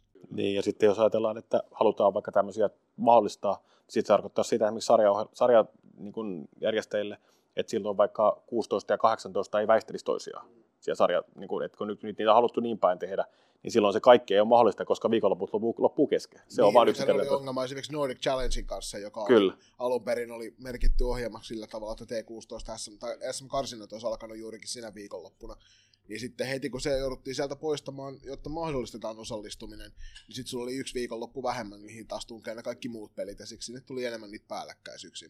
Tämä on aina sellaista niin kuin tasapainoilua, että aina yleensä kun kumarat johonkin suuntaan, niin toiseen suuntaan pyllistät. Mennään he kuulijakysymyksiin ja tähän jaksoon lämmin kiitos jokaiselle, joka näitä lähetti. Ikinä ei ole tullut näin paljon kuulijakysymyksiä jaksoa kuin tähän jaksoon. Se kertoo siitä, herrat, kuinka paljon täällä tehtävä työ oikeasti herättää kiinnostusta. Ensimmäinen on aika monisäkeinen ja monella tavalla ajateltavissa, mutta pitäisikö maajoukkuettien toiminta olla kokonaisuudessaan läpinäkyvämpää? Joo, tietysti mitä sillä tarkalleen tarkoitetaan, niin, niin ei ihan tästä pääse kiinni, mutta tässä kun, ennen kuin pistettiin rekik käyntiin, niin sanot, tai koidettiin tuoda esille, että tota, meillä ei ole mitään sellaista, mitä me ei voitaisiin tuoda niin kuin julki. Että halutaan mahdollisimman avoimesti toimia ja, ja tota noin, niin, se on tietysti se viestintä oma, oma taiteenlaji ja nekin itse kokenut, että se on elämänmittainen oppimisprosessi, että se voi lähellekään niin kuin edes tyydyttävästi tehdä. Asioita on niin paljon ja tämäkin on hyvin moniulotteinen kokonaisuus. Tässä on monta palaa ja vähän eri mausteet eri ikävaiheessa, mutta et, tota, niin kun vastataan aina kun soittaa, aina kun laittaa viestiä. Helpoin tapa on varmasti antaa niin kuin, tarkkaa tietoa se, että kutsutaan kertoo asioista tai sitten käydään puhelinkeskustelu siitä. Sen on huomannut, että viestejäkin voisi tulkita aina vähän eri tavalla ja varsinkin jos haluaa saada tietynlaisen vastauksen, jos se ei miellytä, niin sitä voidaan ehkä sitten taivuttaa johonkin suuntaan, mutta tota, en mä tiedä miten Hannu sä koet, mutta me koitetaan kyllä kertoa kaikki niin avoimesti kuin pystytään. Kyllä se varmasti on parannettu, mutta ainahan siinä on parannettavaa. Ja sitten kun ei olla, me ei olla viestinnän ammattilaisia, niin me tarvitaan aina sitten siihen sitä, myöskin sitä niin kuin lisäksi. Ja ehkä semmoinen, mikä, mikä itsellä on välillä, niin kuin, mitä ihmiset ei ehkä ymmärrä, että kun monesti tämän, tämän toiminnan niin kuin tietoa etsitään salibändi, niin kuin salibändin liiton sivulta, mutta sitten Erikkilän sivulla ei esimerkiksi eksytä kauhean usein, ja siellä on aika moninaisesti niitä juttuja kerrottu, siis vuosikellot, toiminnan tarkoitukset, monta monta asiaa siellä, ja myös esimerkiksi niin kuin sekä ehkä liiton että Erikkilän niin viestinnälle pitää antaa kiitos sieltä, että siellä tehdään paljon niin kuin semmoista viestintää, mikä ei ehkä aina niin kuin tavoita kaikkia, että on, on haastatteluja, on videojuttuja, on kaiken näköistä semmoista, että, että, että varmasti pitää sitä parantaa, mutta kyllä sitä niin kuin sanotaan, että tässä munkin tämän aikana on paljon jo niin kuin lisätty. Ja viesti sinne koteihin siis se, että jos tulee jotain kysymyksiä ja haluaa tietää jotain, niin kannattaa herroihin olla yhteydessä. Mieluiten ehkä sähköpostitse tässä tapauksessa, niin teillä on mahdollisuus vastata siihen sitten, kun oikeasti ei. Ja ehkä eka katsoa niitä sivuja, jos ei Kyllä. sitä löydy, niin sitten, sitten meihin päin, Kyllä. että saa olla yhteydessä. Niin ja tuohon, tuohon viestintään, niin on itsekin katsonut Erikkilän sivuja sekä Salibandiliiton sivuja, tosi näyttävät ja helposti luettavissa olevat, mutta äh, kyllä tietynlainen vastuu menee myös sit seurakentälle, että koska se tieto on suhteellisen helposti saavutettavissa, niin sit sitä pitäisi myöskin jakaa eteenpäin seura- seurakentän sisällä. Tai jokut palauteinfotilaisuudet, mikä on ihan kaikkien nähtävissä YouTubessa koko aika, mitä on tehty tässä jonkun aikaa. Ja siellä on aika paljon tietoa tapahtumista ja muista, niin, niin, niin sitä myöskin, niitä voidaan, voi myös jälkikäteen katsoa. Se ei ole tarkoitettu pelkästään valmentajalle, vaikka se on sinne, sinne kenttään ensisijaisesti. Mutta... Se on ehkä tässä kohtaa haluan tuoda, se saattaa tulla myöhemminkin ja se oli tuolla jollakin tapaa ainakin ehkä viitattu, mutta että, tota, kyllähän niin kuin pelaajavalinnat varmasti sit on se, mikä kaikista eniten herättää tunteita. Kuten huomaa kuulija kysymystä määrästä sillä kohtaa. Kyllä. Ja, ja tota, mulla oli tuossa yksi ihan yksittäinen keissi. Ää, vuoden loppupuolella käytiin tämmöinen seurapalaveri, mikä oli enemmän koko seuran kehityspalaveri. Ja sitten siellä kritiikkinä tuli maajoukkue tie, sit kun lähdettiin sitä syventyyn, se liittyi siihen viestintään, miten oli käyty, kun pelaaja oli tippunut. Ja se on totta kai niin kuin sanottu, että jos meillä on 2000 pelaajaa Erkkilässä, siihen lähes 50 pinnaa päälle koko järjestelmässä, niin me ei millään pystytä meidän resursseilla antaa henkilökohtaista palautetta. Että kaikki, jotka on valmentanut, tietää se haasteen antaa 20 pelaajalle palautetta hyvin koko kauden aikana tai viikon aikana. Mutta että tota, se niin kuin periaate tästäkin, että niin kuin meidän ja meidän valmentajien tehtävä olisi mahdollisimman hyvin käydä se keskustelu seuravalmentajien kanssa. Minusta oli niin kuin hyvä pointti, että myöskin seuravalmentajat, jos on niin kysymyksiä, niin soittakaa ja kysykää ennen kaikkea niiltä ikäluokan valmentajilta, alueen valmennuspäälliköiltä, totta kai mekin selvitetään, mutta niiltä ihmisiltä, ketkä on mahdollisimman lähellä sitä pelaajaa. Mutta tässäkin oli käynyt se ilmi, että se palaute oli mennyt kyllä seuravalmentajalle jossakin muodossa, ei ehkä riittävän konkreettisesti, mutta se ei ollut mennyt pelaajalle eikä pelaajan vanhemmalle. Ja sitten siitä tuli johtopäätös, että ei mene mitään palautetta, mutta se on totta kai niin kuin hyvä palaute meille ja käydä sitten sit se keskustelu, että miten tämä oikeasti on mennyt ja onko jotakin, mitä me voitaisiin tehostaa, mutta valitettavasti maajoukkuetasolla me ollaan lähdetty siitä, että jokaiselle pelaajalle menee henkilökohtainen palaute tapahtumien jälkeen, mutta sitten kun meillä on täällä 60-100 pelaajaa, niin se meidän ensisijainen äh, kanava on se seuravalmentaja tai seuravalmennuspäällikkö. Tietysti kun se meidän yksi tavoite on se valmennusosaamisen kehittäminen, me törmättiin alkuun siinä, että jos me tuotetaan palaute, käytetään siihen älyttömästi resurssia ja lähetetään se vaan, niin jos meillä ei ole yhteistä ymmärrystä, mitä ne asiat tarkoittaa, niin sen, sen, niin kuin, sen merkitys jää aika pieneksi. Ja se on sitten tässä kaikessa tekemisessä dialogin synnyttäminen, niin musta ihan niin kuin avainjuttu on se sitten valmentaja pelaajan välillä, mutta myöskin tässä meidän kontekstissa meidän ihmiset, seurat, niin kuin, että se, se vuorovaikutus toimii. Ja totta kai se vaatii aikaa, se vaatii tekemistä, ei se hetkessä synny, mutta että, tota, jotenkin itse uskon, että se on kuitenkin vaan sit aidosti ainut tapa päästä siihen niin kuin asiaan kiinni, jotka, jotka sitten voi sinne arkeen niin kuin auttaa. Seuraavan kysymyksen olikin aika lyhyt vastaus, se käytiin tuossa nopeasti läpi jo ennen, ennen tämä lähetysnapin painamista pohjaa, mutta miten pitkä sopimus on Salibändiliiton ja Eerikkilän välillä? Sitä historiaa, että kuinka pitkiä sopimuksia on tehty, en, en, en tiedä enkä, enkä muista. Tietysti 90-luvulta jo Eerikkilä ja yhteistyö on ollut, mutta tota, en varmasti hirveästi valehtele, jos se on karkeasti vuosikymmen kerrallaan ja tällä hetkellä ollaan tämän sopimuksen puoli, puolimatkoissa Baltiaralla, että tämä vuosikymmen loppuu. Seuraavan kysymyksen otetaan kiinni vähän tähän, että Erkkilä on aika, sijaitsee aika etelässä ja Suomi on pitkä maa, joka sitten asettaa ehkä sieltä kau- kau- kauempaa tulevat yksilöt vähän eriarvoiseen asemaan matkustus, matkustusten suhteen, niin onko maajoukkueen tapahtumia sopimusteknisesti mahdollisuus järjestää muualla kuin Erkkilässä, esimerkiksi Oulun korkeudella? No joo, niin kuin sanottu, että tämä 21 alkanut päivitetty niin kuin United-toimintamalli on haluttu viedä nimenomaan mahdollisimman lähelle niitä alueellisia kaupunkia, missä suurin määrä pelaajia on.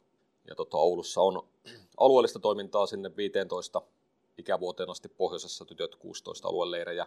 Mutta tota, sitten nämä valtakunnalliset tapahtumat, niin, niin tota, ne on Eerikkilässä ja tota, tota noin, perustuen tähän ää, strategiseen kumppanuuteen, niin tota, niitä, niitä ei olla muualle viemässä. Ja tota noin, niin, siinä on tietysti monta asiaa, että ne voitaisiin viedä. Sitten ehkä tullaan siihen, että mikä on se valtakunnallisen tapahtuman lisäarvo, jos ne splitataan ja pelataan pienemmillä määrillä, niin tota, ainakin niin kuin tällä hetkellä, jos mennään vaikka turnauksiin, mitkä on maajoukkuettien ulkopuolella, mitä tämmöisiä ylialueellisia tapahtumia järjestettiin ympäri Suomea. Ja sitä kysyttiin sitten seuroilta, että tota, missä haluatte, että näitä tapahtumia järjestetään, viedäänkö ne ympäri Suomea vai jos se paikka on täällä, niin tota, kyllä siellä niin kuin parikymmentä seuraa olla siinä mukana ja lähes kaikki antoi äänensä ja antoi tänne. Että tota, tällä niin kuin olosuhteet, kuitenkin sitten jos miettii kustannuksia, olemiseen helppoutta. Ja myönnän se, että kun katsotaan Oulusta ja kau- kauempaa idästä Kuopio Joensuu, niin, niin tota, onhan se matka pitempi. Ja kaikki me tehtäisiin, että saataisiin Oulu tähän lähemmäksi ja, ja tota, myöskin matkustusaika tai kustannukset pienemmäksi, mutta tota, Suomi on siinä mielessä iso maa ja valitettavasti se on aina sitten jollakin edessä, mutta et, tota, tällä hetkellä näin. Ja... Niin ehkä semmoinen, mitä on tehty tässä nyt pojissa jo aiemmin ja nyt tytöissä, että pyritään tämmöisiä niin kuin julkisten kuljetusten juttuja mahdollistaa esimerkiksi, että nyt mahdollistettiin vaikka tytöille se, että tulevat humppilaan junalla ja siitä on yhteiskuljetukset sitten, sitten tänne, että pientä kustannusta vastaan, että ei tarvitse vanhempien kuskata, että on niin kuin, ja aika hyvä määrä tyttöjä siihen nyt ensimmäisessä niin kuin kokeilussa lähti, että, että tota, varmasti se tulee olemaan toistuva juttu, että nämä poikien alueelliset joukkueet, mitä siellä on 13-15 vaiheessa, niin nehän on tänne matkustanut oikeastaan kaikki, kaikki niin kuin juna, juna, juna tota, bussikyydeillä. Että tota, siinä mielessä pyritään niin kuin helpottaa sitä pitkää matkaa, että kumminkin on se Joensuu tai Oulu tai Kokkola tai mikä tahansa, niin sieltä on pitkä matka tänne, se ymmärretään kyllä. Näin kun Suomi on kaksi, oliko sulla vielä Miikka tähän joku? No ihan se, että kyllä tässä on myöskin töitä tehty niin Salipäiden liiton toimesta kuin Erikkilän toimesta, että jos vaikka VR lähti sponsoroimaan sillä, että matka, matkat toisi ilmaisia, niin tota, se olisi tietysti iso etu. Mutta vielä ei olla niin pitkälle päästä. Joo, ja se on, se on aika niin kuin tulisilla hiile, hiilillä leikkimistä niin kuin VRn kanssa yhteistyön tekeminen esimerkiksi talvella, koska nyt on luettu paljon uutisia, että niin kuin vaunut on lakannut toimimasta, junat on lakannut toimimasta, jos pakkasella yllättävän hyvin tytöt on päässyt tänne, vaikka näitä uh- uhkia olikin matkassa. Ehkä, ehkäpä joku onnibus tai vastaava saattaisi lähteä helpommin tähän operaatioon mukaan.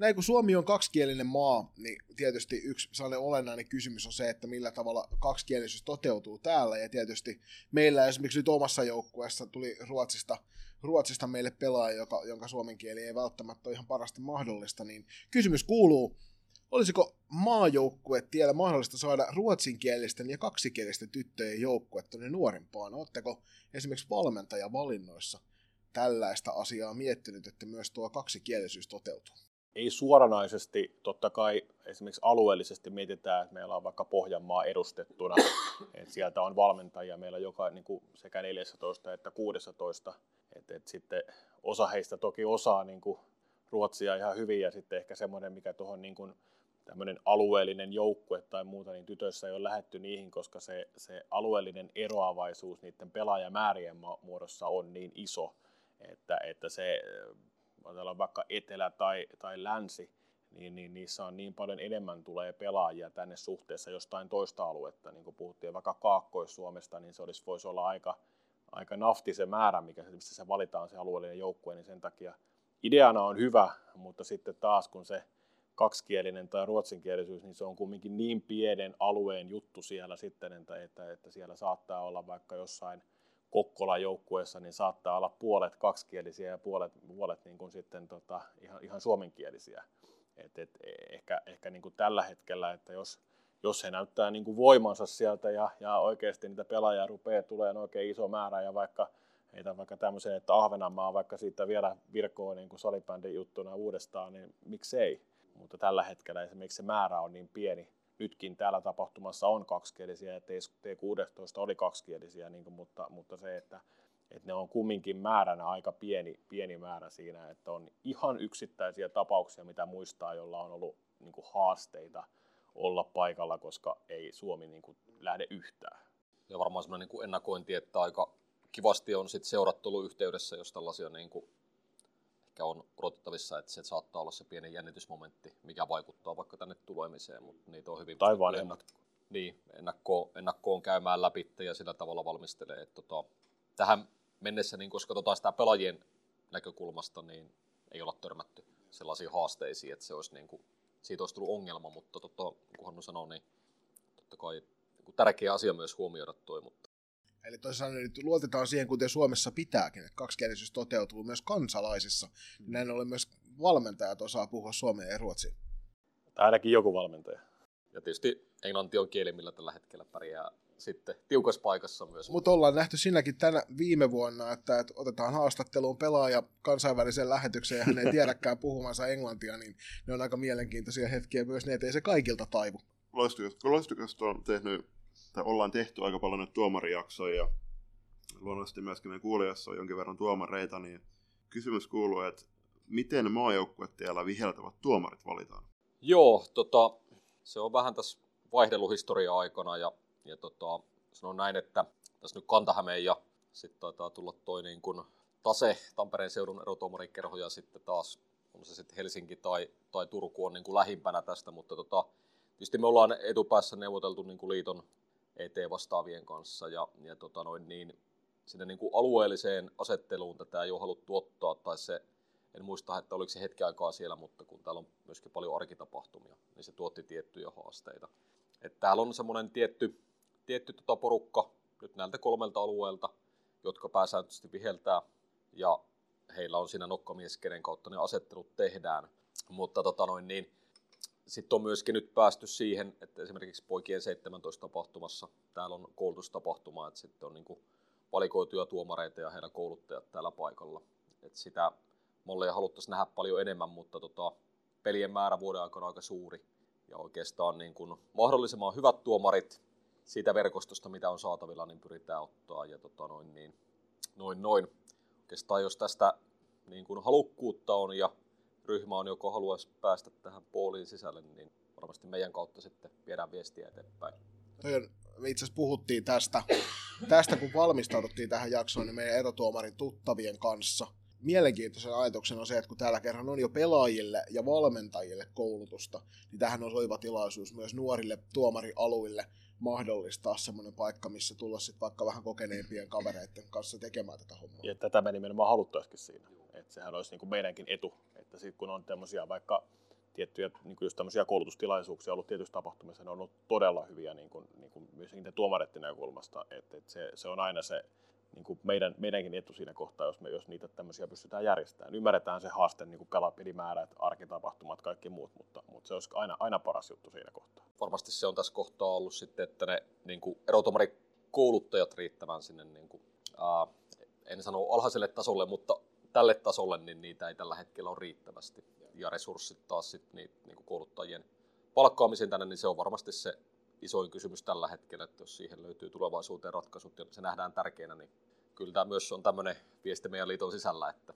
tälle vaan pitää nähdä arvoja. Kyllä hyvä keskusteluyhteys on ja siellä ET-puolella ja ET-kouluttajat vastaavat on hyvää työtä tehnyt, mutta että, tota, se, että se organisoidaan ja sitten löytyy ne ihmiset tapahtumiin, niin tota, ei ole vielä niin kuin päästy isommassa mittakaavassa siihenkin.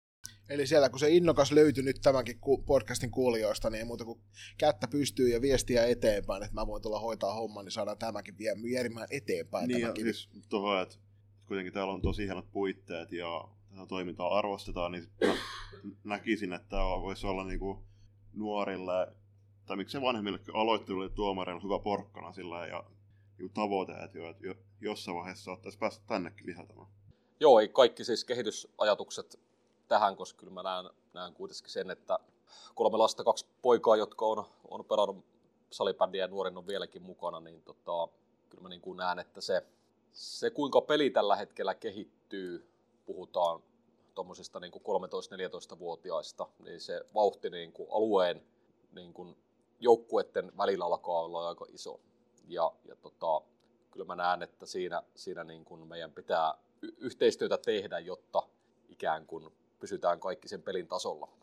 Että tota, tasoeroja siinä on niin kuin tietysti joukkueiden peliesitysten välilläkin, mutta et, tota, ehkä semmoista niin kuin yhteistä vuoropuhelua ja semmoista avointa dialogia siitä, että mitä se peli on ja mihin, mitä me toivottaisiin, niin ei niitä keskustelun paikkoja varmasti on niin kuin liikaa. Mulla ei ole suoria ratkaisuja, miten sitä niin kuin merkittävästi lisätään, mutta, mutta mä, niin kuin, ehkä semmoinen molemminpuolinen kunnioitus ja vuorovaikutus siinä pelitilanteessa, niin sitä toivoisin, että sitä näkisi enemmän koska se pitäisi olla kaikille ikään kuin se juhlahetki päästä pelaamaan, ja sitten jos siinä tulee hirveä vastakkainasettelu ja se helposti eskaloituu ja yhtä lailla valmentajat on siihen syyllisiä, ja sitten kun se menee sellaiseksi niin kuin molemminpuoliseksi päänaukomiseksi, niin en mä tiedä, onko siitä sitten lauantailtana kellään hyvä fiilis, kun menee saunaan. Tämä kuulostaa siltä, mistä Julius eilen keskusteltiin podcastissa. Saattaa olla hyvin yksi meidän lempiaiheet. Kyllä, hieman kuulostaa tutulta. Hei, viimeinen kysymys ennen siirtymistä tiukkoihin kuulee kysymyksiä tämän aiheen tiimoilta, niin kuinka moni varsinaisissa maajoukkueissa pelaavista on maajoukkueiden putken kasvattaja, eli kuinka paljon maajoukkueiden tapahtumat oikeasti hyödyttävät varsinaista maajoukkuetoimintaa? No voidaan tästä, Hannu, Hannulla on tarkemmat tuosta, kun on tyttöjen maajoukkueessa vielä, niin voit sitä yksilöidä, mutta jos poikien puolta lähdetään liikkeelle, niin, niin, niin tota, siinä mielessä, jos tuohon avoimuuteen menee, että kyllä tietysti niin kuin voisi sanoa ihan kaikki vaikka 19 maajoukkuessa pelanneet pelaajat, niin on ollut tässä maajoukkuetiellä. Mutta esimerkiksi jos katsoo viime kevään 19 kisajoukkuetta tuolla Tanskassa, niin ihan loppumetreillä tuli vielä maajoukkue tien kautta maajoukkueeseen pelaajia, jotka oli niin kuin valtaosan tapahtumista ollut pois. Musta se on niin kuin taas, myöskin pitää nähdä, että järjestelmän kannalta niin kuin lisäarvo, että sieltä tutkan ulkopuolelta voi tulla ja, ja tavallaan sitten myöskin ehkä, ehkä se, niin kuin, sekin pitää sanoa ääneen, että pitää myös olla kriittinen siinä, että ei meistä tule niin kuin maajoukkuetiimistä tai sen ympärillä olevista ihmistä niin kuin liian uskovaisia keskenään. Että pitää niin kuin nähdä se pelaajien kehittyminenkin, että ne ei ole liian lukittuja valintoja, että kyllä sitäkin niin kuin siinä tarkkana saa olla. Se on ihan inhimillistä, kun tiimi toimii pitkään, se ajattelu kehittyy, ja aletaan näkeä asioita yhteisesti, se on vahvuus, mutta, mutta tota, pitää myös se niin kuin, kriittinen ääni löytyä toivottavasti tiimin sisältä, mutta myös tästä meidän ainakin tästä niin kuin verkostosta ja ehkä ketkä tätä toimintaa niin operatiivisesti viedään eteenpäin ja tota, noin, niin, noin, noin. Mutta se, että valtaosa pelaajista tulisi muualta kuin tämän polun käyneistä, niin tota, sitten se nimi olisi hyvin kyseenalainen.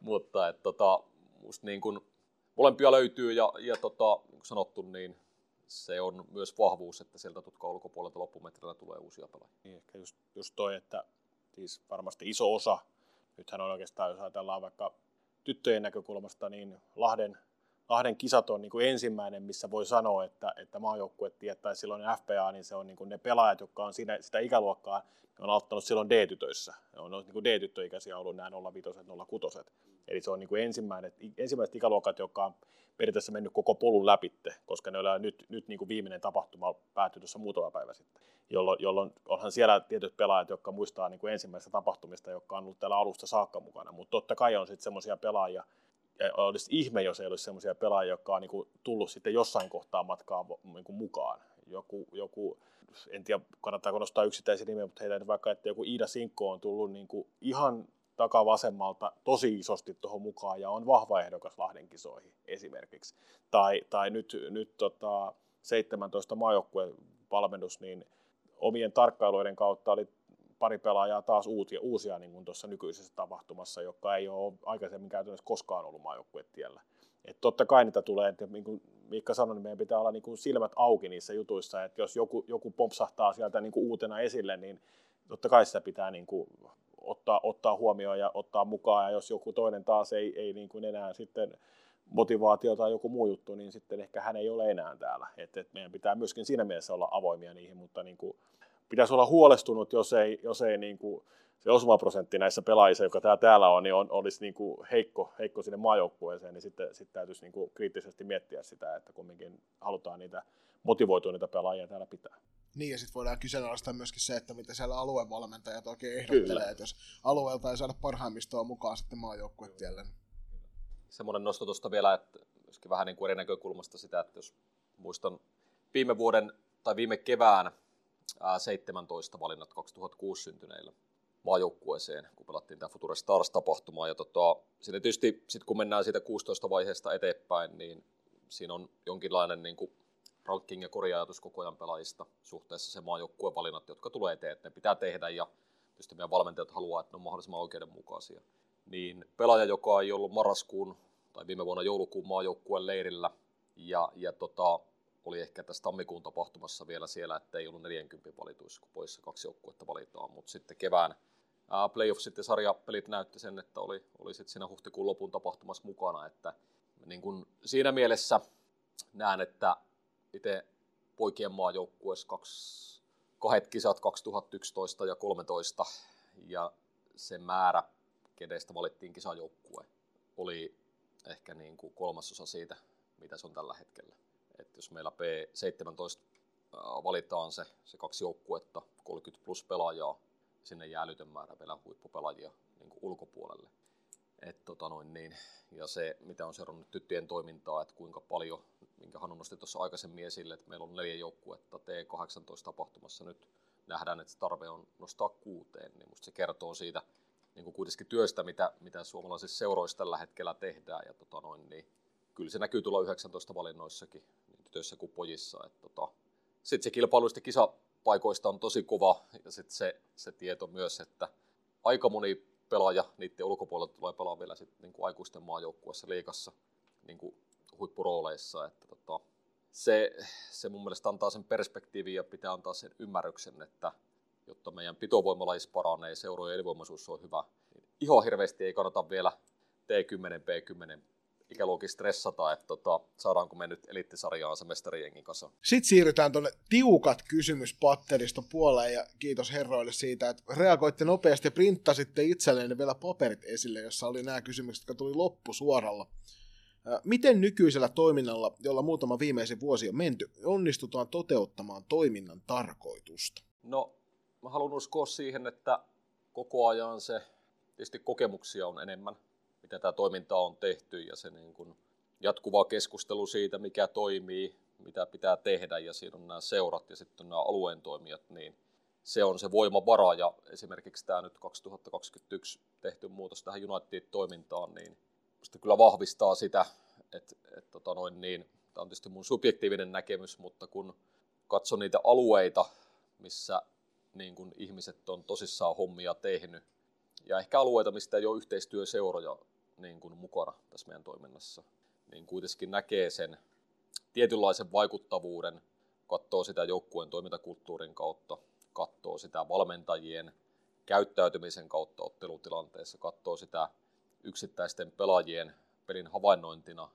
siitä syntyvinä valintoina, että niin kuin, mikä on se pelin tällaiset laatutekijät, niin niin kuin löytyy monta ihan konkreettista asiaa, millä näkee, että niitä yhteisiä valintoja, mitä on tehty, niin ne on jalkautunut sinne seuraajaan. Ne on tietysti niin kuin millään kyselyllä tai määrällisellä mittarilla niihin ei päästä, että se on ehkä sitten enemmän, niin kuin, kun katsotaan sitä toimintaa ja siellä olevia asioita. Uskon, että jos vaikka peliä lähettäisiin analytiikkaa tekee sieltä tilastoimaan, niin kyllä, kyllä sieltä niin kuin löytyisi asioita, mitkä on varmasti mennyt eteenpäin.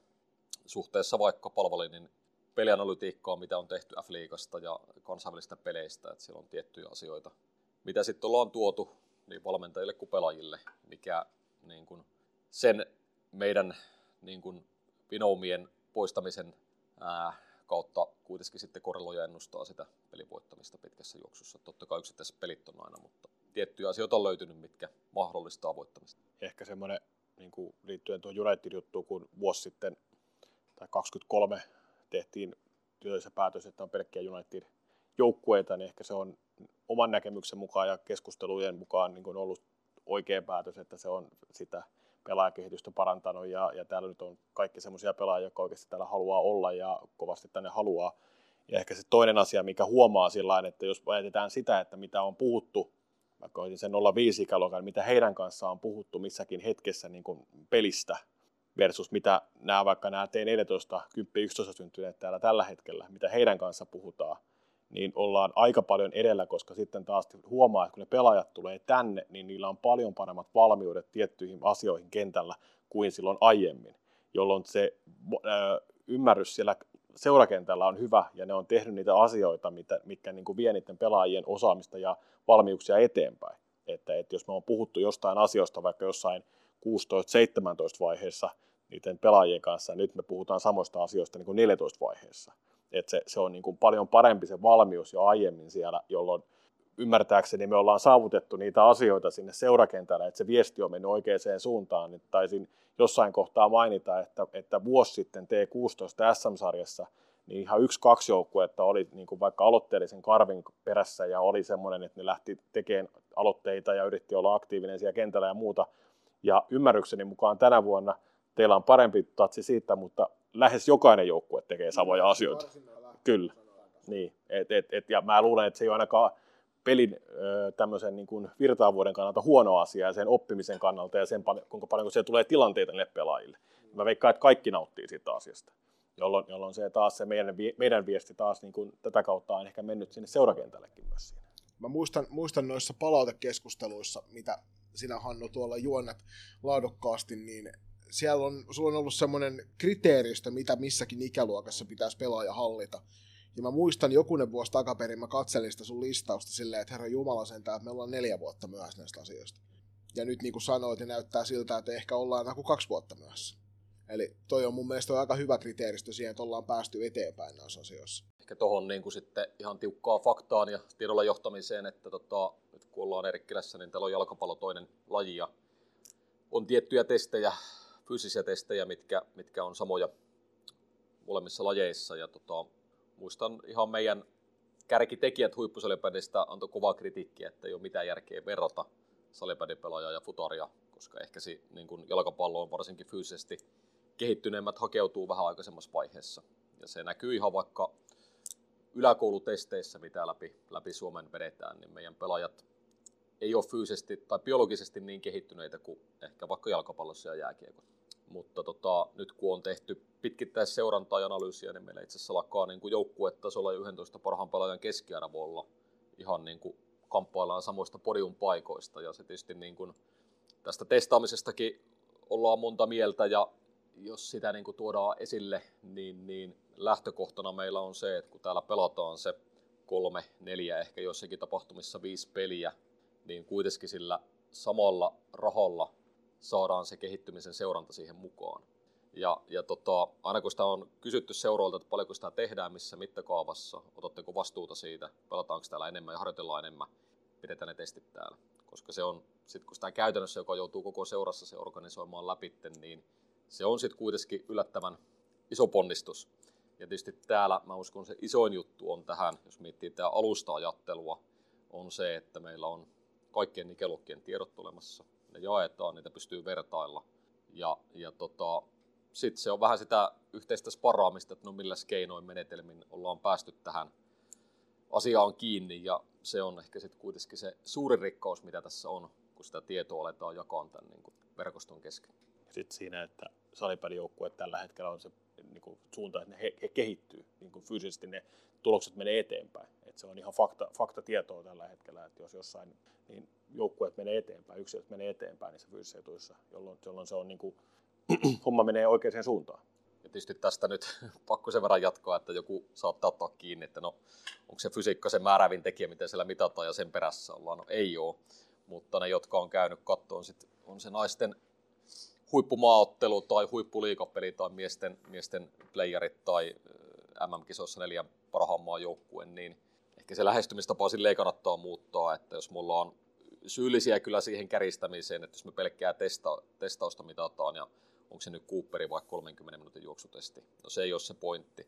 Mutta kyllä tänä päivänä on se joukkuepeli kuin joukkuepeli, että jos et sä yksittäiseen pelin tilanteeseen ehdi, niin, tai sit sä et jaksa tehdä niitä nopeita sprinttejä läpi pelin, niin, niin tota, aika vaikea on sitten huipputasolla pelata.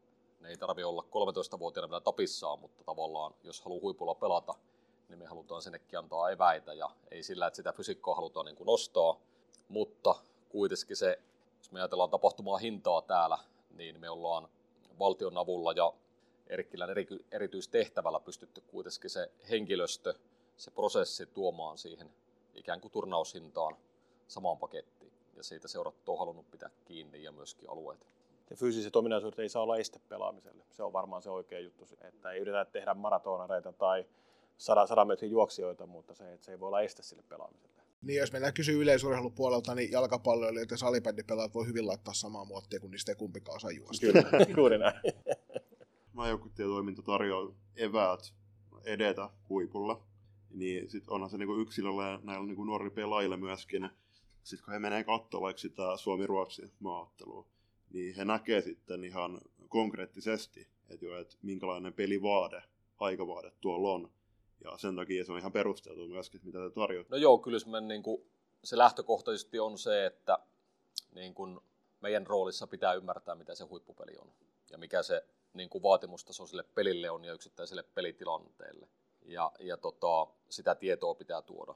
Se, että miten se on se varmasti se niin kuin valmentamisen tie, tiede ja taide yhdistää sit se, ikään kuin nähdä se on joukkueen yksilöt, nähdä se joukkueen pelaaminen ja sitten osata siihen hetkeen tarjolla se oikea annostelu ja ne oikeat asiat. Ja mekin ollaan tässä niin kuin valmennuslinjoja seurojen kanssa rakennettu ja eihän se silleen mikään niin kuin tiukka playbookki voi olla, että me voidaan katsoa, että tuossa on nyt 7-vuotiaat tai 12-vuotiaat ja nyt tota ton verran, niin sitten tulee niin kuin hyvää, hyvää peluria, että musta Alpo Suhonen tässä jääkiekon 20 kisojen jälkeen mietti pelaajatuotantotermiä. Pitääkö alkaa puhua niin kuin musiikki-ihmisten tuotannosta ja taiteilijoiden tuotannosta ja niin poispäin, että onhan se vähän niin kuin, ää, jotenkin, jotenkin niin kuin synkkä termi siihen, että ei tässä mitään niin kuin liukuhinnalta tuoteta, mutta varmaan niin kuin suhteessa siihen peliin tiettyjä asioita on hyvä tunnistaa ja ei niitä varmaan hirveän vuosikymmentä eteenpäin voi ennustaa, mutta tavallaan jos koko ajan pyrkii sillä aloharjalla menee, niin sitten on niin kuin pelissä mukana. Niin, siis ehkä just siihen, että, että meillä päätoimisilla tai jotka siinä vastaassa toiminnassa, niin on, on vastuu siitä, että me osataan sitä tuoda uusia niin kuin, semmoisia ärsykkeitä siinä juttuun, että se ei niin kuin, pysähdy. Että, et, et, et, mitä se sitten onkaan seuraavaksi taas, niin eihän me varmaan kukaan sitä tiedä tällä hetkellä, mutta hän tulee ne ärsykkeet jostain kansainvälistä peleistä, MM-kisoista, jostain hetkestä se tulee ja sitten, että okei, toi on se homma, että tota pitää viedä seuraavaksi. Kyllähän tässä voi jokainen myöntää, että välillä on menty mettään ja niin kuin lujaa, että niin kuin todettu, että nyt, nyt ei ole oikea suunta tämä, nyt pitää korjata sitä. Ja, ja se, että, että koko ajan pitää olla hyvin kriittinen siihen, että miten me sitä hommaa niin kuin viedään eteenpäin, että jos me ajatellaan vaikka sitä, että me puhuttu vaikka järjestäytyneistä hyökkäystä pitkään, no mitä sä teet jossain kohtaa meidän pelaamiseen, meillä ei ollut yhtään vastahyökkäystä koko pelissä, ei ole kertaakaan mietitty semmoista asiaa. Tai se, että me oltiin hyvin passiivisia karvauksen suhteen, joka taas tuotti tiettyjä juttuja, jolloin me täytyy tuoda ne tietyt asiat sinne. Ja sitten me tasapainoillaan niiden asioiden kanssa. Mikä se seuraava, sitten kun me mennään vähän aikaa vaikka aloitteellista karvausta tässä, niin joku seuraava asia huomataan, että ei Piru, toi ei toimi niin kuin yhtään toi homma. Ja sitten taas täytyy siihen tietyllä tapaa niin kuin tuoda elementtejä, jotta se, koska sehän on, niin kuin, eihän se koskaan ole valmis se kokonaisuus. Ja, ja sen takia meidän pitää koko ajan niin kuin sparata toisia, ottaa inputteja sitä seuraama, seuraamaailmasta, ottaa inputteja sitä kansainvälistä maailmasta, maailmasta ja tuoda ne oikeat asiat, mitkä ne meille, meille on siinä hetkessä. Ja yleensä aina kun siirret maalitolppaan, niin sitten jossain vaiheessa tarvii toistakin tolppaa ruveta siirtää. Näin se, näin, se, näin se tuppaa menemään näissä hommissa. Joo, ja sitten kyllä niin kuin siinä pitää tosi, tosi niin kuin viisas olla ja varovainen, että helposti jos me lähdetään katsomaan sieltä f finaalista tai MM-finaalista ne ilmiöt, mitä siinä pelissä tapahtuu, niin onko ne niitä asioita, mitkä antaa parhaat eväät sitten kehittyä lapsen tai nuoren sinne huipulle. Et kyllä niin kuin pelottava suunta oli onneksi, mikä on nyt muuttunut, mutta semmoisella ylikorostelulla pallonhallinnalla Suomikin on voittanut miehissä 2018-16 mestaruuksia. Toki se oli erittäin laadukkaita yksilöitä, joilla oli momentumi kohdillaan muistetaan Praha-finaali, niin kyllä siellä aika niin paikoista, paikoista maalit tehtiin ja tota noin, niin siihen yhdistetty huippuveskaripeli niin 16 kuin 18, mutta, tota, mutta taas sitten niin kuin, sanoisin näin, että se niin kuin valmentajan liikakontrolli, kun sen keskustelee minkä tahansa joukkuepelivalmentajan kanssa, joka on pelannut peliä niin kuin oikeasti maailman huipulla. Kyllä se yhteinen viesti on se, että se pelin intensiteetti, tavallaan tietynlainen niin kuin semmoinen kaos on huono termi ja siitäkin on kiistelty ehkä se niin kuin epäorganisoidut tilanteet. Sä et voi kaikkia hallita.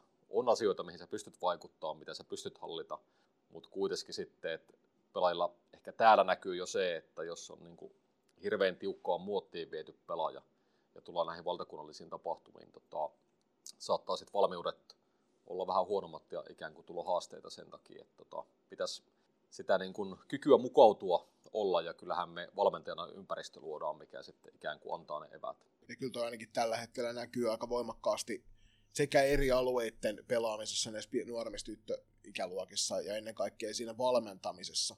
Et itsellä nyt on ollut tuossa sen verran pitkä putki tavallaan samoissa piireissä, että on nähnyt sen murroksen aika kivasti. Että tämä nykyinen, sanotaan 10, 9, 8, ikä, 7 ikäluokat, mitä on päässyt seuraamaan enemmän, niin valmentajat on myös paljon enemmän, ma- antaa sen mahdollisuuden sille, että se peli voi olla kaoottista. Että siellä luodaan enemmän sit vaan sitä kykyä siihen, että miten sä reagoit niihin tilanteisiin kentällä. Versus se edellinen polvi, joka oli taas aika voimakkaasti semmoinen, että pyrittiin vaan taktiikalla tappamaan vastustajan kyvyt pelata peliä.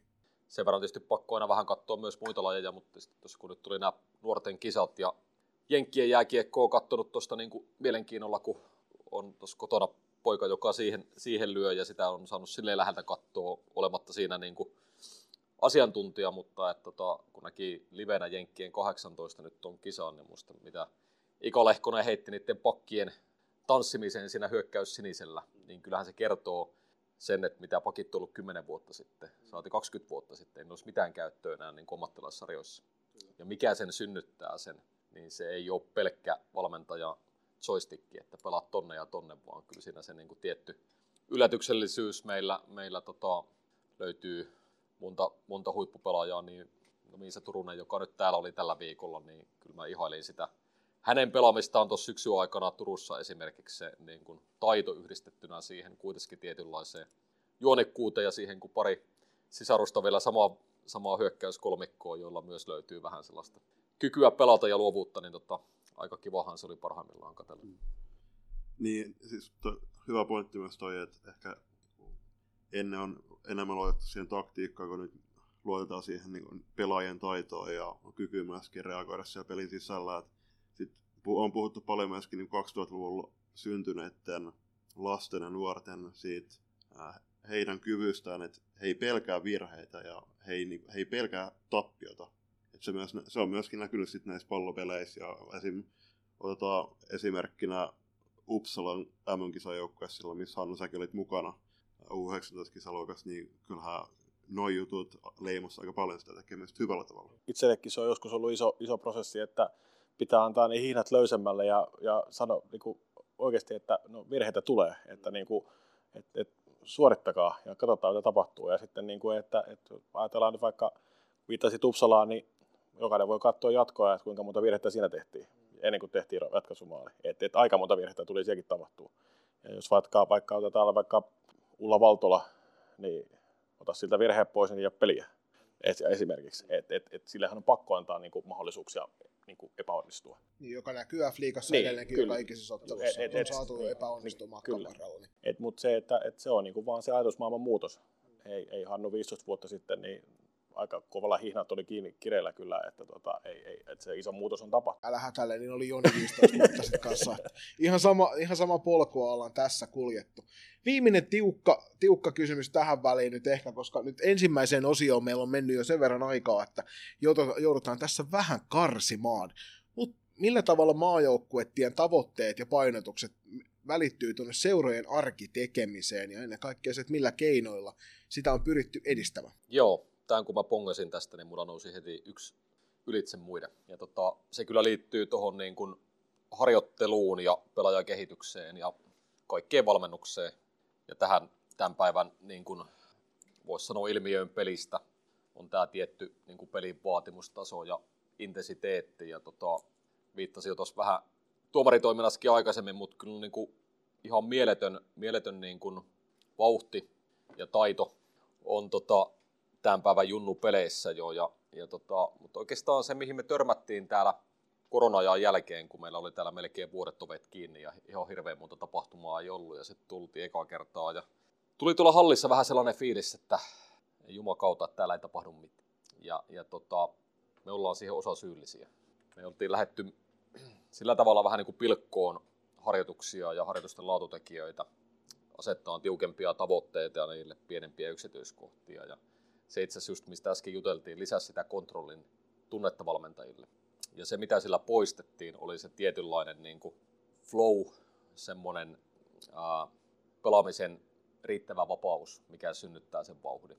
Ja tota, siitä, niin kuin Hannu otti aikaisemmin kiinni, tuli sitten että millä me lähdetään synnyttämään sitä niin kuin intensiteettiä, tempoa, vaadetta sinne harjoituksiin, niin piti sitä ikään kuin puolustamista lähteä tuomaan, me aika paljon puhuttu sitä hyökkäämisestä, organisoidusta hyökkäyspelaamisesta. Ja tota noin, niin, ikään kuin sen, sen niin kuin ympäristön luominen sille, mitä se peli on. Että Kalajan Sami, joka on meitä tuossa niin valmennusosaamisessa ja valmennuslinjassakin sparraillut ekologisen dynamiikan kautta, ja ehkä siellä vielä käsite ekologinen psykologia tarkoittaa sitä, että siellä on tiettyjä mahdollisuuksia, tarjoamia niitä pitää havaita. Ja itse asiassa valmentajan tärkein tehtävä olisi ikään kuin luoda se ympäristö, että se palvelisi sitä peliä. Että peli pitää maistua, näkyä, kuulua, tuntua samalle. Tai harjoittelu pitää näkyä, kuulua, maistua samalle kuin se itse peli. Ja musta siinä on kyllä älytön viisaus ja sehän vaatii valmentajalta aika paljon nimenomaan tunnistaa niitä taitoja, mitä yksilöillä on, mitä ne osaa joukkueena pelata. Ja sitten ikään kuin lähtee luomaan ehkä tiettyjä rajoitteita, sääntöjä, mutta se kuitenkin edelleen pysyy pelissä että helposti hänen säännöt ja rajoitteet se voi tuoda siitä liian mekanista. Että miten se pelin niin kuin riittävä flow, mutta kuitenkin se riittävä rakenne säilyy siellä. Ja tota, sen perässä me ollaan tässä oltu varmaan 21 vuodesta asti ja tietysti siihen se niin suunnanmuutos kuin kontrollipeli kuuluu molemmat ja mikä se hetki on, niin pitäisi tunnistaa ne ja sen kautta tehdä valinnat, mutta kaikki lähtee kyllä harjoittelusta, että se ei niin kuin, jos se harjoittelu on liian kaukana siitä, mitä me vaaditaan pelissä, niin tota, se synnyttää huonoa itseluottamusta ja epäonnistumisia. Joo, ei sitä kauaa muistaa itsekin kattoneensa omia junioreita, kun breikkas F-liigan tai silloisen naisten, naisten liigan, salibändiliigan puolelle, niin ihmetteli sitä, että miten alle, alle puolessa vuodessa siitä, kun heidät on viimeksi nähnyt oman joukkueen harjoituksessa, kun siirtyvät sitten sinne pääsarjatasolle pelaamaan, niin heistä oli onnistuttu luomaan Stiika pöytälätkä hahmoja kentälle, jotka juoksee vaan samoja suuntaviivoja koko aika. Tämä on se paikka, että juokset tästä omasta, omasta viidestä kympistä tuonne vastustajan maalille tätä reittiä koko aika, kun lähdetään hyökkäämään. Ja sitten ihmetellään, kun pelaaja yhtäkkiä tippuu täysin kartalta kaikessa hommissa, kun ei vaan enää niin kuin luotettu siihen, että hän pystyy seuraavalla tasolla jatkamaan sitä samaa, mitä hän on aikaisemmin tehnyt. Nämä on tällaisia erikoisia valmentajan pakkoja, mitä tulee tässä matkan varrella.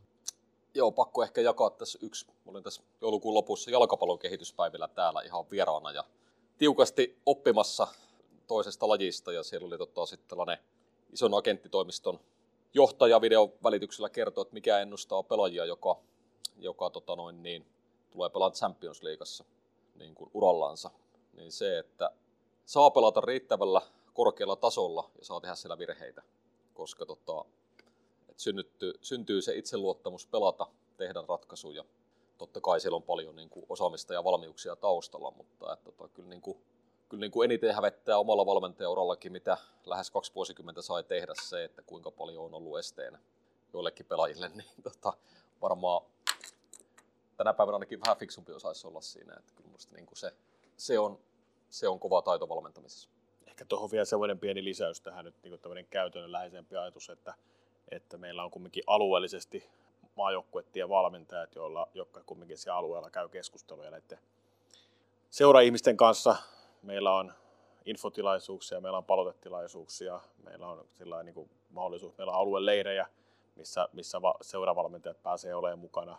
Sitä, mitä nyt ei tässä ole missään kohtaa vielä puuttu, mutta esimerkiksi tässäkin leirillä, kun on nyt kahdeksan joukkuetta, kahdeksan valmentajaa tuolla, niin taitaa puolella olla nyt apuvalmentaja täällä mukana omalla, omalta alueeltaan, jolloin, joka on mahdollisuus niin kuin tulla niin kuin periaatteessa ruoka- ja majoitus niin korvauksella niin mukaan sen valmentajan kanssa sovimalla siitä asiasta, mutta että, niin kuin tämmöisiä erilaisia keinoja, että meilläkin kumminkin Viikka sanoi, että varmaan satakunta ihmistä tässä, niin tyttöpuolella 30 valmentajaa, poikapuolella varmaan 6-70 valmentajaa, että kyllä se kumminkin se kumminkin suurin osa heistä toimii seurakentällä, että myöskin se viesti menee sitä kautta sinne seuroihin sitten niin kuin eri, eri jutuissa. Ja totta kai väittäisin, että aika monet pelaajatkin vie, vievät sitä viestiä sinne seuroihin myöskin sitten, sitten tota, täältä, täältä sitten, että mitä täällä on tehty. Ja toivottavasti valmentajat ovat myöskin kiinnostuneita siitä asiasta. Joo, kiitos Anu, tuli tosi hyvä täydennys ja ehkä tolleen voisi vielä tiivistää, että kun puhuttiin pelistä, niin mä innostuin ja hyökkäsin sisältöihin ja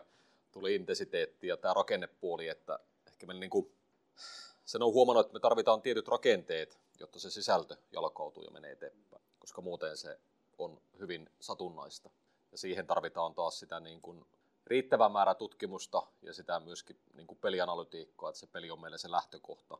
Ja niin kuin kriittisesti katsoa, että mitkä on vaikka meidän maajoukkueiden trendit eri, eri muuttujissa. Että mulla on nyt itse päästy niihin vaikuttaa vaikka mitä on XGn taustalla, on se organisoitu pelaaminen tai tilanteen vaihto ja niitä asioita sitten tuomaan tähän tämän verkoston kautta. Että me kuitenkin se ikään kuin rakenne ja verkosto ja ne tietyt tapahtumat vuosikellossa tarvitaan, jotta me pystytään sitä systemaattista keskustelua käymään. Ja tietysti siihen kaikki ovat tervetulleita ja eri mieltäkin saa olla, mutta että, tota, tietysti meidän tehtävän on sitten löytää ne, ne tota, niin kuin faktat siitä ja musta oli tuossa vaikka naisten nämä kisojen jälkeen taisi herra ylijohtavalta tuoda, tulla hyviä tilastoja Twitteriin, vaikka en siellä olekaan, mutta sain ne Whatsappiin.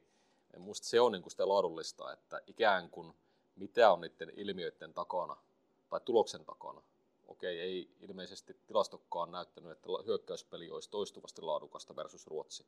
Ja kyllähän se on tässä kuitenkin se niin kuin iso juttu, mihin pitää päästä kiinni. Ja sitten mennään niihin pelaajiin ja siihen tavallaan peliidentiteettiin kuten varmaan olette siellä kotikatsomoissa ja kuuli, kuulijakunnassa huomanneet, niin pitkää keskustelua saadaan aika maajoukkuetiestä ja näin ollen isketään tähän kohtaan maajoukkuetien ensimmäinen jakso purkkiin ja pääsette sitten seuraava osa jatkamaan siinä kohtaa, kun me kakkosen julkaisemme.